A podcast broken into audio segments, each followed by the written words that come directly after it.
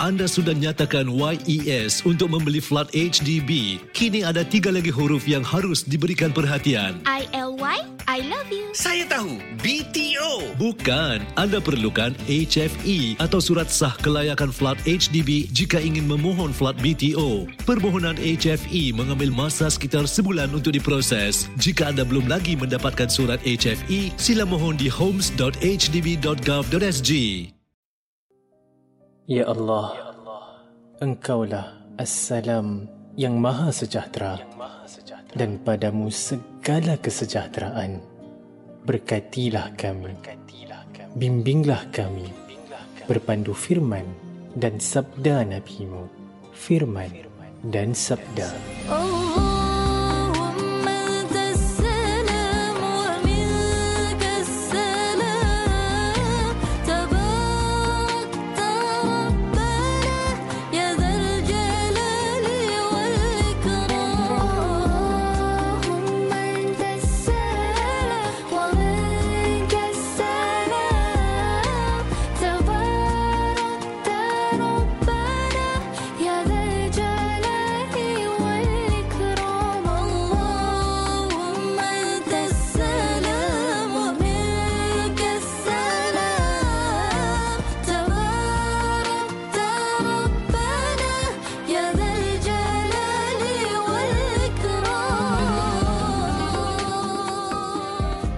Firman dan sabda.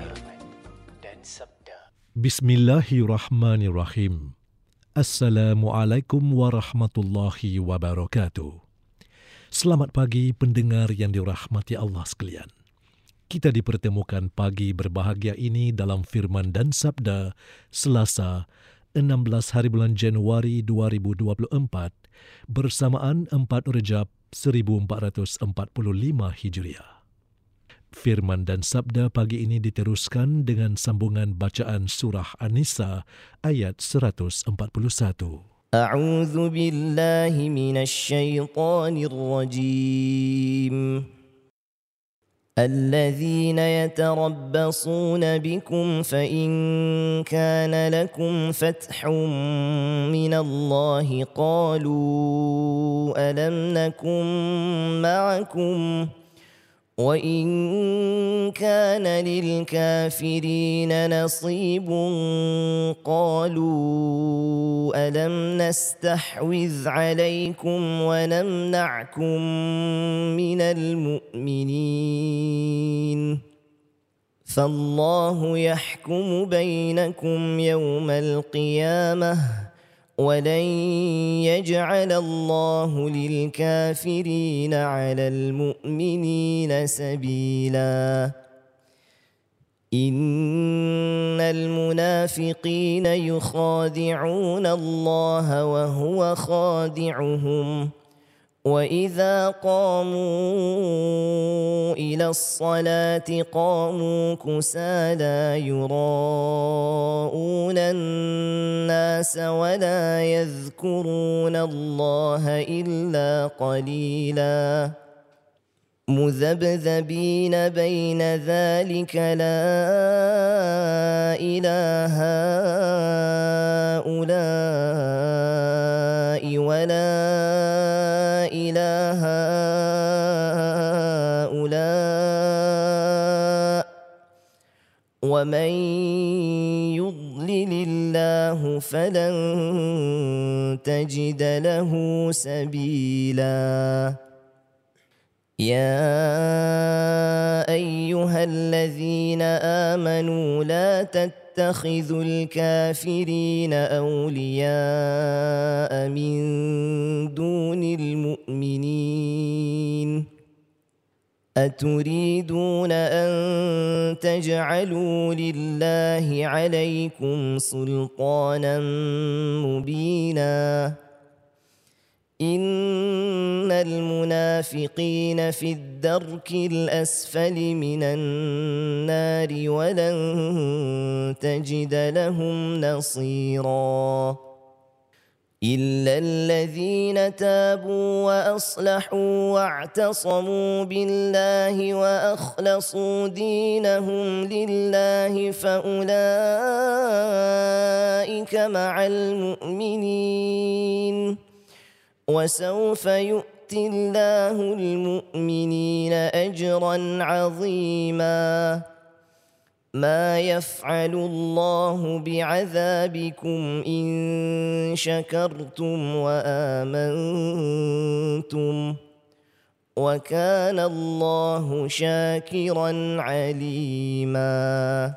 Baru sahaja kedengaran bacaan surah An-Nisa dari ayat 141 hingga ayat 147 dari yang berbahagia Qori Ustaz Muhammad Zulfadli Abdul Razak. Saudara yang kami muliakan, Allah akan menghakimi semua makhluknya pada hari kiamat kelak. Beristiqamalah dalam kita melakukan ibadah supaya tidak terpesong dalam agama.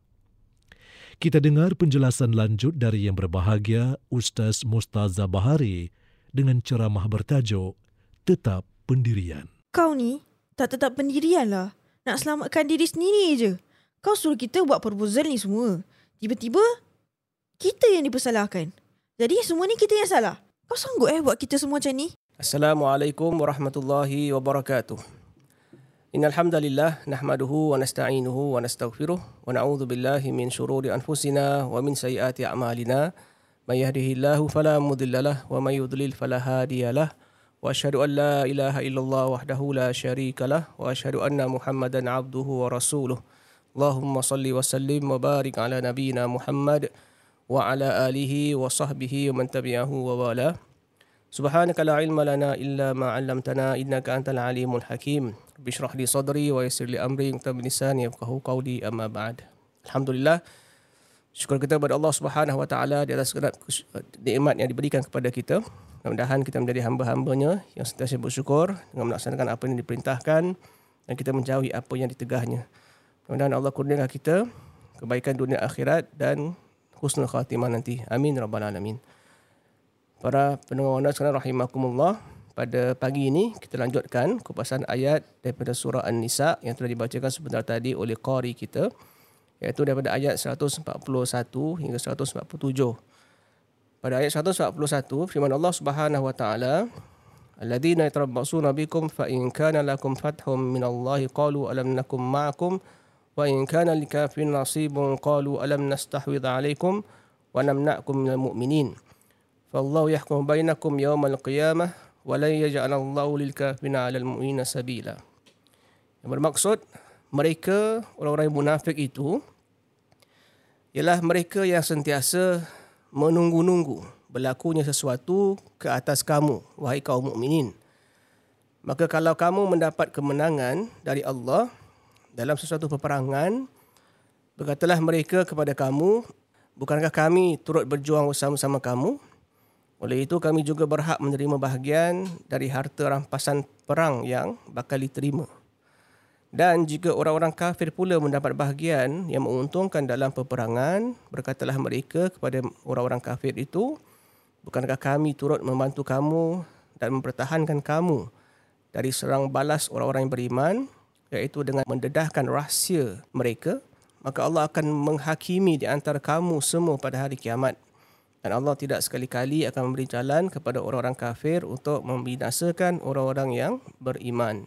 Ayat ini para penguasa rahimakumullah sekali lagi dilanjutkan berkenaan dengan kaum munafikin yang mana di sini Allah Subhanahu wa taala menjelaskan lebih lanjut sifat mereka iaitu mereka ingin ataupun mereka sentiasa menunggu-nunggu untuk melihat kebinasaan kaum muslimin dan uh, disebutkan dalam ayat ini uh, fa in kana lakum fathun. Dan jika bagi kamu itu ada kemenangan dalam satu peperangan. Para ulama tafsir mengatakan bahawa perangan ini secara khususnya berlaku di medan perang Uhud. Yang mana kalau kita lihat kembali sejarahnya pada permulaan peperangan itu adalah berpihak eh, kemenangannya kepada kaum muslimin. Setelah itu kaum muslimin ditewaskan uh, pada bahagian yang kedua. Jadi disitulah kelihatan orang-orang munafik itu berbelah bagi untuk menyokong kaum muslimin ataupun untuk berpaling daripada mereka dan pergi kepada kumpulan kaum kafirin dan musyrikin. Jadi mereka ingin melihat siapakah yang mendapat kemenangan. Kalau kaum mukminin yang mendapat kemenangan, mereka akan mengatakan bahawa kami telah berjuang bersama kamu dan kami inginkanlah harta rampasan perang yang ditinggalkan dan kalaulah orang-orang muslimin pula tewas ya maka mereka akan pergi kepada kawasan kaum kafirin dan musyrikin itu dan mengatakan bahawa kita telah tolong kamu untuk mendedahkan rahsia-rahsia kaum muslimin ya, kaum Muhammad itu yang berperang ke atas kamu jadi hendaklah kita juga diberikan kedudukan jadi inilah yang Allah sebutkan sifat orang munafik di dalam ayat ini untuk menunjukkan betapa jahatnya, betapa kotornya hati mereka. Seterusnya ayat yang ke-142 Innal munafiqina yukhadi'una Allah wa huwa khadi'uhum wa idza qamu ila salati qamu kusala yura'una an-nasa wa la yadhkuruna Allah illa qalila. Yang bermaksud sesungguhnya Orang-orang munafik itu melakukan tipu daya terhadap Allah dengan perbuatan berpura-pura beriman sedangkan mereka kufur pada batinnya. Dan Allah juga tetap membalas tipu daya mereka dengan membiarkan mereka dalam keadaan munafik itu. Ada juga pendapat yang mengatakan daripada Ibnu Abbas yang mengatakan bahawa uh, tipu daya Allah ke atas orang-orang munafik ini ialah dengan membiarkan mereka hidup seperti biasa. Kemudian mereka dibangkitkan nanti di akhirat dan disertakan bersama kumpulan orang yang beriman yang mana mereka lihat sendiri cahaya yang Allah berikan kepada orang beriman tetapi apabila mereka berjalan menuju kepada cahaya itu tiba-tiba Allah gelapkan suasana di tempat itu dan mereka tidak dapat mencari jalan yang selamat untuk mereka. Jadi itu adalah pendapat pendapat Ibn Abbas tentang Allah Subhanahu Taala membalas tipu daya mereka ya. Kemudian apabila mereka ni munafikin berdiri hendak salat mereka berdiri dengan malas sekali. Iaitu mereka hanya bertujuan untuk memperlihatkan salat mereka kepada manusia supaya disangka bahawa mereka orang-orang yang beriman dan mereka pula tidak mengingati Allah dengan mengerjakan salat melainkan sedikit sekali. Dalam perihal salat ini Allah Subhanahu Taala menjelaskan ya, pada ayat tadi orang-orang munafik di antara sifat mereka ialah uh, maaf bila mereka nak melakukan solat mereka melakukan dengan keadaan yang begitu uh, nampakkan kemalasan dan begitu beratlah untuk mereka mengerjakan solat. Tapi mereka perlu pergi juga kerana apa? Kerana yura'un nas mereka nak menunjukkan kepada manusia apa yang mereka lakukan itu seperti orang beriman. Jadi terpaksa buat jugalah. Uh, di sini kita lihat dalam hadis Nabi SAW tentang perihal uh, sifat orang munafik terhadap solat ini. Nabi pernah sabdakan um, Laisa salatu athqala al munafiqin min fajr wa isya walau ya'lamu nama fihima la tauhuma walau habwa yang bermaksud tidak ada solat yang lebih berat bagi orang munafik kecuali solat subuh dan solat isyak Seandainya mereka mengetahui kebaikan yang ada pada keduanya, tentulah mereka akan mendatanginya walau dalam keadaan merangkak sekalipun. Ya, hadis sahih hadis dalam sahih, sahih Bukhari rahimahullah yang mana ini menunjukkan bagaimana orang-orang munafik berbeza sangat dengan orang-orang mukminin. Ya, orang mukminin ni kalau kita lihat bagaimana mereka sentiasa menunggu-nunggu dan menanti solat yang akan didirikan walaupun dalam keadaan mereka mengantuk, ya, penat, letih, khususnya dalam waktu waktu Isyak. Ada riwayatan yang menyebutkan bahawa para sahabat Nabi SAW selepas solat maghrib mereka menanti ya untuk solat Isyak dan uh, terus berada di uh, ruangan Masjid Nabawi dalam keadaan mereka tertidur sehingga berdengkur. Terdengar suara dengkuran mereka tapi mereka tetap juga menanti untuk menyelesaikan tugasan tanggungjawab mereka sebagai seorang mukmin uh, menyelesaikan solat Isyak mereka bersama Nabi SAW dan mereka jujur dalam melakukan perkara itu. Berbeza dengan orang munafikin, bila diarahkan untuk solat, mereka sebenarnya malas tetapi mereka pergi juga kerana nak menunjukkan kebaikan mereka lah. Ya. Kemudian pada ayat ini disebutkan wala yadhkurun Allah illa qalila dan mereka itu tidak mengingati Allah melainkan sedikit sahaja. Dalam sebutan wala yadhkurun Allah ada dua pendapat. Yang pertama sekali ialah mereka tidak mengingati Allah ini bermaksud mereka tidak melakukan salat kecuali sedikit sahaja. Ada pula pendapat kedua mengatakan tidak mengingati Allah ini adalah tidak banyak berzikir ya memuji Allah Subhanahu Wa Taala sebab hati mereka itu hati yang kosong, hati yang telah gelap, ya, tidak tidak tahu apa yang patut dilakukan yang dalam kehidupan mereka. Jadi mereka itu tidak mendapatkan ya tempat yang dekat dengan Allah Subhanahu Wa Taala kerana mereka sendiri tidak mahu melakukannya. Ya, bila diajak untuk solat, mereka tidak mahu solat dengan senang hati dan bila digalakkan untuk sentiasa berzikir memuji Allah Taala pun mereka tidak lakukan. Jadi dua-dua pendapat ini diterimalah ya kerana sifat orang mukmin yang berbeza dengan sifat orang munafikin mereka akan uh, suka dan sentiasa uh, tidak sabar untuk melaksanakan solat dan mereka juga orang mukmin ini sentiasa berzikir memuji Allah Subhanahu wa taala berbanding dengan kaum munafikin. Berikutnya ayat 143 Mudzabzabina baina dzalik la ilaha ula wa la ilaha ula wa may yudlilillahu falan tajal lahu sabila. Mereka dalam keadaan mudzabzab iaitu tidak mempunyai pendirian yang tetap antara iman dan kufur. Mereka tidak berpihak terus kepada golongan kafir dan tidak pula berpihak kepada golongan yang beriman dan sesiapa yang disesatkan oleh Allah maka engkau wahai Muhammad tidak sekali-kali akan mendapat jalan untuk menyelamatkannya.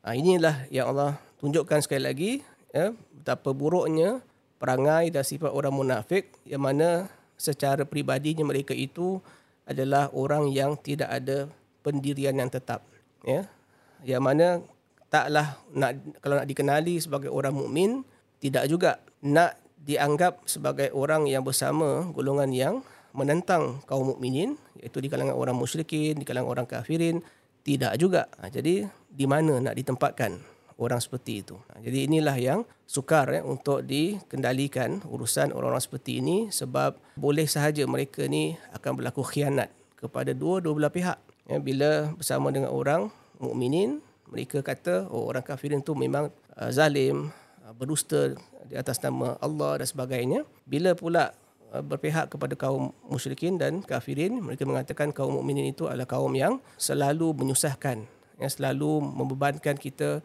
dengan amalan ibadah dan sebagainya. Jadi tidak ada kedudukan yang pasti daripada golongan munafikin ini. Seterusnya, firman Allah Subhanahu wa taala, ya ayyuhalladzina amanu la tattakhidul kafirina awliya'a min dunil mu'minin aturiduna an taj'alu lillahi 'alaikum sultanan mubina iaitu wahai orang beriman janganlah kamu mengambil orang-orang yang kafir itu menjadi teman rapat dengan meninggalkan orang-orang yang beriman adakah kamu hendak mengadakan alasan yang terang nyata bagi Allah untuk menyiksa kamu di sini Allah menyeru orang-orang beriman di zaman Nabi SAW dahulu khususnya agar tidak mengambil al-kafirin. Al-kafirin di sini ada dua pendapat yang disebutkan oleh ahli tafsir. Pertama sekali, kaitkan atau nisbahkan Al-Kafirin di sini kepada kaum Yahudi di Madinah. Yang mana dikisahkan bahawa para golongan Ansar di Madinah mereka ada hubungan baik ya dengan kaum Yahudi. Itu memang kita tahu dari sudut sejarahnya. Memang uh, ada di antara mereka kaum Yahudi ahli kitab dan kaum Arab ya di Madinah berurusan baik sesama mereka. Hidup dalam keadaan harmoni. Jadi dalam keadaan begitu mereka uh, memberi kepercayaan lah sama mereka untuk menguruskan uh, perniagaan ke ataupun menjaga ahli keluarga ke dan sebagainya. Jadi bila dah sampai ke kepada zaman Nabi SAW menetap di situ dan Islam berkembang di situ, maka para sahabat golongan Ansar yang dah biasa berurusan dengan orang-orang Yahudi bertanya kepada Nabi SAW, adakah kita boleh terus eh, memberikan wala ataupun uh, kepercayaan dan juga minta perlindungan daripada uh, orang-orang Yahudi itu? Uh, jadi ayat ini diturunkan kerana pertanyaan mereka. Itu pendapat pertama. Pendapat kedua mengatakan bahawa al-kafirin di sini bermaksud munafikin. Yang maknanya kalau kamu tahu dah kenal siapa di antara kaum munafikin itu yang mana telah pun melakukan banyak kerosakan, yang banyak fitnah yang disebarkan ke atas kamu, janganlah sekali-kali kamu bersama mereka untuk minta perlindungan ataupun untuk berurusan dengan mereka dalam hal-hal yang uh, penting ya, dalam urusan agama misalnya dalam urusan um, yalah kehidupan secara umumnya ya, kamu jangan minta mereka menjadi uh, pelindung atau penjamin kamu kerana mereka tu tidak boleh dipercayai. Dan itu jelas kita uh, Allah sebutkan pada ayat yang sebelumnya mudzabzabina baina dzalik ya kita tak boleh nak percaya orang yang memang dalam dua muka ni lah. Ya, dalam, dalam dua muka ni orang yang bermasalah. Dalam hadis Nabi pernah sabdakan seburuk-buruk manusia adalah orang yang berwajah dua. Ya, ha, seperti mana istilah kita orang Melayu, dalam dua muka begitu. Jadi Allah sebutkan di sini aturiduna antaja'alu lillahi alaikum sultanan mubina. Kamu nak ke Allah mengadakan alasan untuk Allah ni turunkan azab uh, kerana kamu ingin bersama dengan orang-orang munafikin itu. Kemudian innal munafiqina fid darkil asfali minan nar wa lan tajid lahum nasira. Sesungguhnya orang-orang munafik itu ditempatkan pada neraka yang di bawah sekali. Ya, tingkatan yang terbawah sekali. Dan engkau tidak akan sekali-kali mendapat sesiapa pun yang boleh menolong mereka. Uh, para ulama tafsir seperti Imam Ridha Razi rahimahullah mengatakan bahawa disebutkan tingkatan yang paling rendah ini untuk orang munafikin kenapa tidak disebutkan bagi pihak musyrikin dan juga kafirin eh? tapi orang munafikin ni Allah sebut secara jelas ditempatkan di bawah sekali dalam api neraka. Mengapa?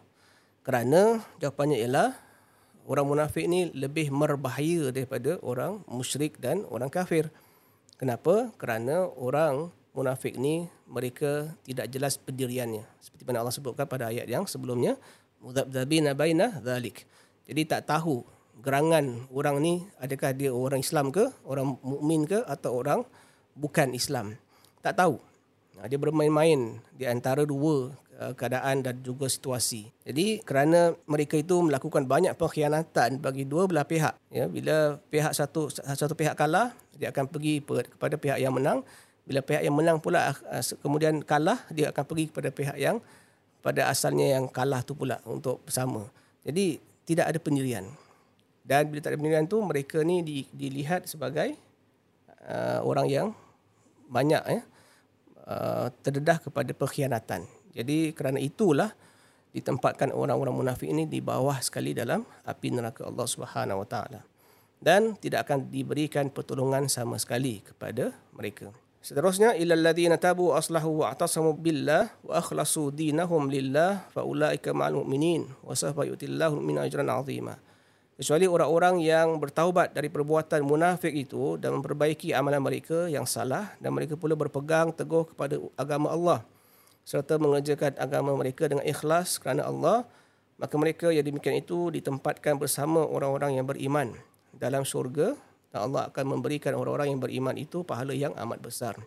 Jadi Allah berikan peluang untuk orang munafik itu untuk bertaubat kepada Allah selagi mana sempat untuk mereka bertaubat iaitu sebelum datang ajal mereka sebelum nyawa tu dikerongkong Allah tetap menerima taubat hamba-hambanya. Tapi dengan syarat memperbaiki keadaan diri mereka kemudian berpegang teguh dengan dengan agama Allah ya tak main-main lagi dah. Kemudian ikhlas melakukan taubat itu kerana Allah bukan bermain-main lagi untuk menunjukkan kebaikan dari sini Allah sebutkan faulaika ma'al mu'minin Para ulama tafsir mengatakan Allah tidak menyebut faulaika humul mu'minin ataupun faulaika humul mu'minun tidak tapi faulaika ma'al mu'minin. Mereka itu akan bersama orang beriman. Ha, kenapa? Mengikut sebagian ahli tafsir, di sini Allah nak memberikan peringatan sebagai sindiran juga bahawa uh, kamu ni masih lagi mungkin boleh melakukan sifat kemunafikan. Jadi kalau kamu bertaubat, insya-Allah kamu akan bersama orang beriman. Ha, begitu. Maknanya tahap pertama kalau kamu bertaubat, kamu akan dimasukkan dalam golongan orang beriman. Kalau kamu ber- memperbaiki diri kamu selepas bertaubat, kamu akan masuk dalam golongan orang beriman. Ha, begitulah ya, yang disebutkan oleh uh, sebagian ahli tafsir. Kemudian ma yaf'alullahu bi'adzabikum in syakartum wa amantum wa kana Allahu syakiran alima apa gunanya Allah menyiksa kamu sekiranya kamu bersyukur akan nikmatnya serta kamu beriman kepadanya? Dan ingatlah Allah sentiasa membalas dengan sebaik-baiknya bagi orang-orang yang bersyukur kepadanya lagi maha mengetahui akan hal keadaan mereka. Jadi tidak ada keuntungan bagi Allah untuk menyiksa hamba-hambanya. Uh, tapi yang betul yang baiknya adalah Allah akan memberikan pahala dan ganjaran yang besar bagi orang yang sentiasa melakukan ketaatan kepadanya dan bersyukur di atas nikmat-nikmatnya. InsyaAllah kita jumpa lagi lain siaran. Wallahu alam bisawab. Assalamualaikum warahmatullahi wabarakatuh. Ceramah dari yang berbahagia, Ustaz Mustaza Bahari dalam firman dan sabda.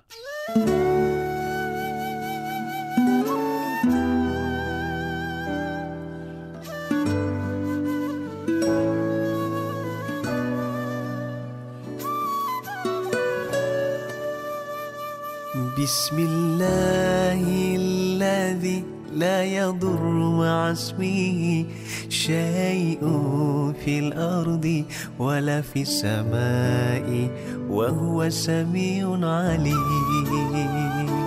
بسم الله الذي لا يضر مع اسمه شيء في الأرض ولا في السماء وهو سميع عليم.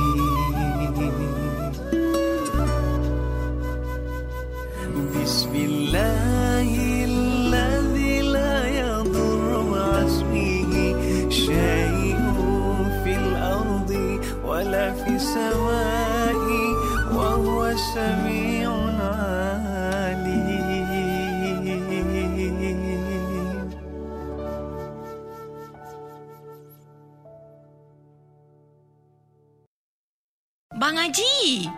dah dekat 70 tahun tapi masih lagi kuat angkat barang pasar. Apa rahsia Bang Haji? Saya minum dua gelas susu Marigold HL sehari. Itu kira-kira 20 gram protein lah. Satu di antara empat rakyat Singapura berusia 50 tahun ke atas mengalami sarkopenia iaitu kehilangan jisim otot secara perlahan. Amalkan senaman serta diet dengan protein seimbang. Atasi sarkopenia dengan dua gelas susu tinggi protein Marigold HL setiap hari.